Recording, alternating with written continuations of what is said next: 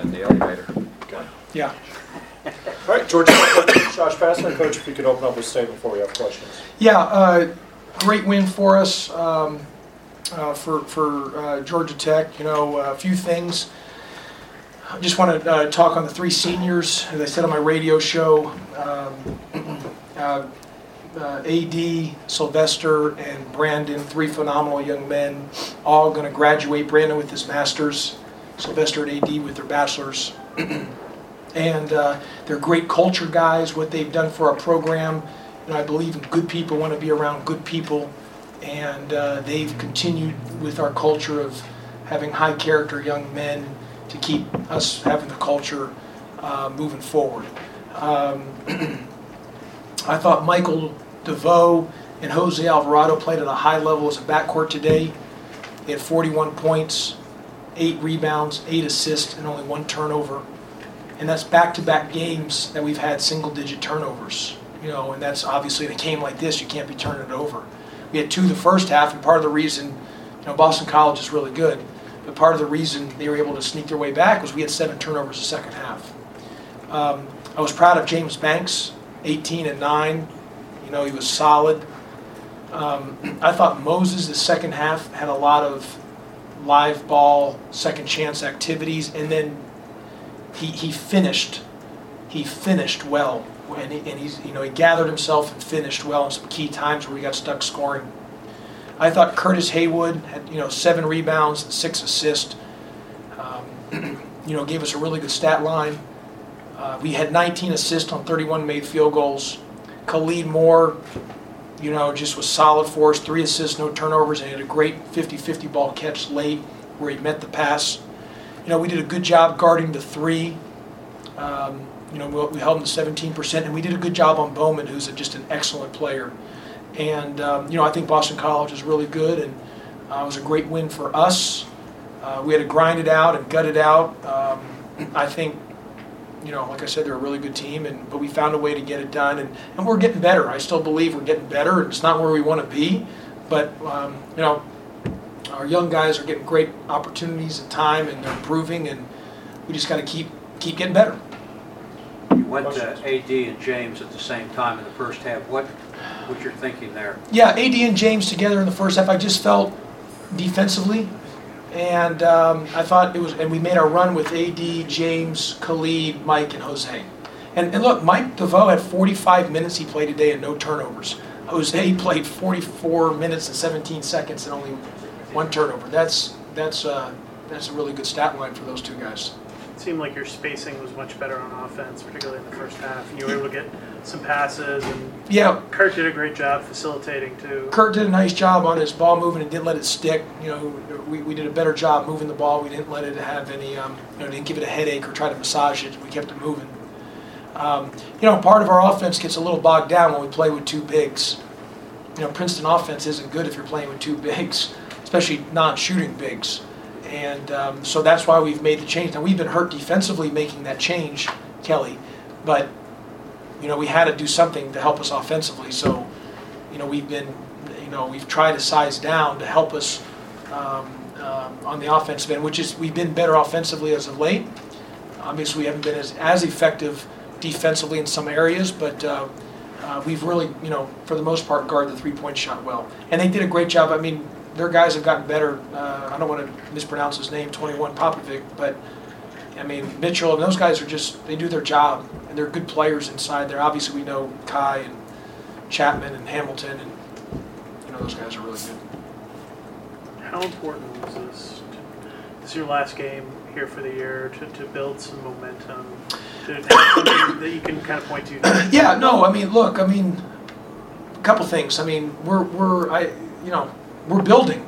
That's what we're doing, and um, and I think for us to have to to move the needle. I mean, first of all, this league is just it's an incredible league. It's the best league in all of basketball besides the NBA. Um, we we have you know unless we're getting five star studs to come in here, multiple of them, which right now we haven't done that. We're going to have to have for us to move the needle. We've got to get old and stay old. It's the only way. We've got to have continue to player development, got to continue to sign guys, but we've got to get old. And I believe in that.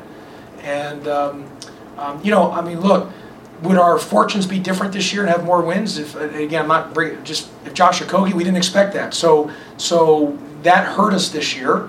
Not an excuse. It just is what it is. He's the 20th pick in the draft. We would we didn't plan on that happening at the beginning of the sophomore year, and so we've had to really rely on a lot of young guys and new guys, and and we've got to continue to build with them with our core group, and then we got to continue to sign guys. And you know, right now we're you know we're you know I think we were picked preseason 13th or 14th, and you know I, I think right and again we don't want to be 10th place. That's not what we're aspiring to be, but I do believe we're moving in the in the right way um, um, and, and where we're trying to get to. And it's not easy.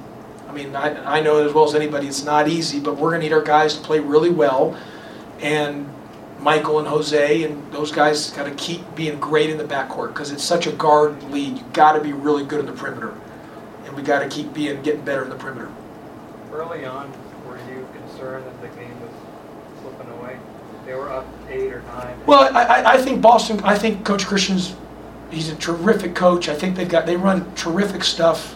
I think you know they just they run good actions and uh, and they've got good players.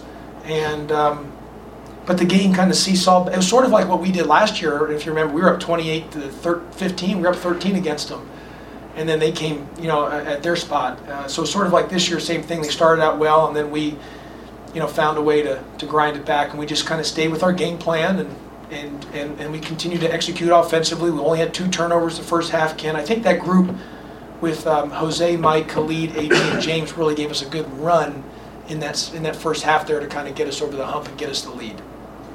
Talk about your conditioning program, you look at DeVoe and Alvarado with all the minutes, and they seem to play with the same energy at the end of the game as they did in the beginning. Yeah. Well, I, I think if anyone has been around me, I, we run a lot. And I believe in conditioning, and we condition a lot. Now, obviously, at this time of the year, we're not, we're still playing up and down, five and five, but we're not conditioning. But like we run the, like in the summer and in the fall, we ran the heck out of the ramps, you know, going up to the visiting locker room with the referees, you know, that, that ramp there. And we run that, you know, uh, we have to make a certain time. I make the guys, we run a lot of line drills. So I believe in conditioning. I'm a big believer in that. And uh, and for so for today, and because I know some of those guys are playing those type of minutes, um, you know they've got to be able to, to maintain it, and it's not easy. Uh, but that's why I'm a big believer in conditioning. And I always tell guys when they come in that you will be in the greatest shape of your life. I mean, you're going to be in great shape, and that's just something that I, that I truly believe in. Coach, tell us about the upside for Moses Wright, please. I think, yeah, Moses keeps getting better. I mean, you can see it. I mean, he had a couple tough, he had a, an offensive foul and a tough pass, but look, I mean, last two or three games, he's had double digit scoring. He's finishing around the hoop better. Um, you know, he didn't play basketball until sophomore, going into his sophomore, junior year. He was a tennis player. He was small and he grew and he didn't really, you know, he just, he's really, and I've told this, it's going to take him the full four years. His best basketball will be when he's a senior. And by that point, because of the athleticism and everything else, he's going to be really good. But I mean, this is really only his fourth year of really playing, fourth or fifth year of playing basketball. So um, he's got a lot of upside because he's athletic. He has a very good feel of the game and understands basketball. He has a good IQ. He just, you know, he's got to keep understanding that his he's got to continue to take his craft extremely seriously. If he can buy into that that type of mentality, and he's gotten better at it, he's got a chance to be really good. But it's, it's all about his focus of, of how bad he wants it uh, on his on his on his drive internally, and uh, if he can just buy into that, he's got a chance to be really good. Anything else for Coach? Coach, last home game of the season, you have a message to your fans that came out into I, I, I- said this on the postgame radio. I, look, I thought the fans today were excellent. They were awesome. They gave us a great lift. And look, I know the, the win loss record's not where everyone wants to be, and nobody wants to win worse than I do for the fans. And uh, but the Georgia Tech crowd was just terrific today, and and um, they gave us a great lift as always. Um, they have been terrific in our three years here. They've just been outstanding, and um, you know that. I, you know, I correspond with the fans. I mean, I get emails all the time, good, bad, and indifferent, and I respond to everybody. And I try to, because I want the fan. This is their program. You know, it's all the former players and, And Yellow Jacket, this is their program. It's not my program, it's their program. I just sit in the seat. I'm kind of the gatekeeper as of right now. And so I want everyone to be emotionally invested into their program. And not just when things are going well. That's why when we aren't playing well and lose and people email me and upset, I don't take it, per- I want them to be upset because I don't, I, I want people to care. Not just when things are going well. When things are not going well, if you're, if you're invested, then it bothers you too. And so I appreciate that. And I feel we're, we're getting there. We just got to keep building it. You know, we got to, and we got to keep trying to move the needle and turn the corner and finish, you know, the season the right way and, and then have a great off-season and summer and preseason and, and, and try to really turn the corner next year as well too. Okay. Thanks, Coach. Yep, thank you. Josh. Great, so.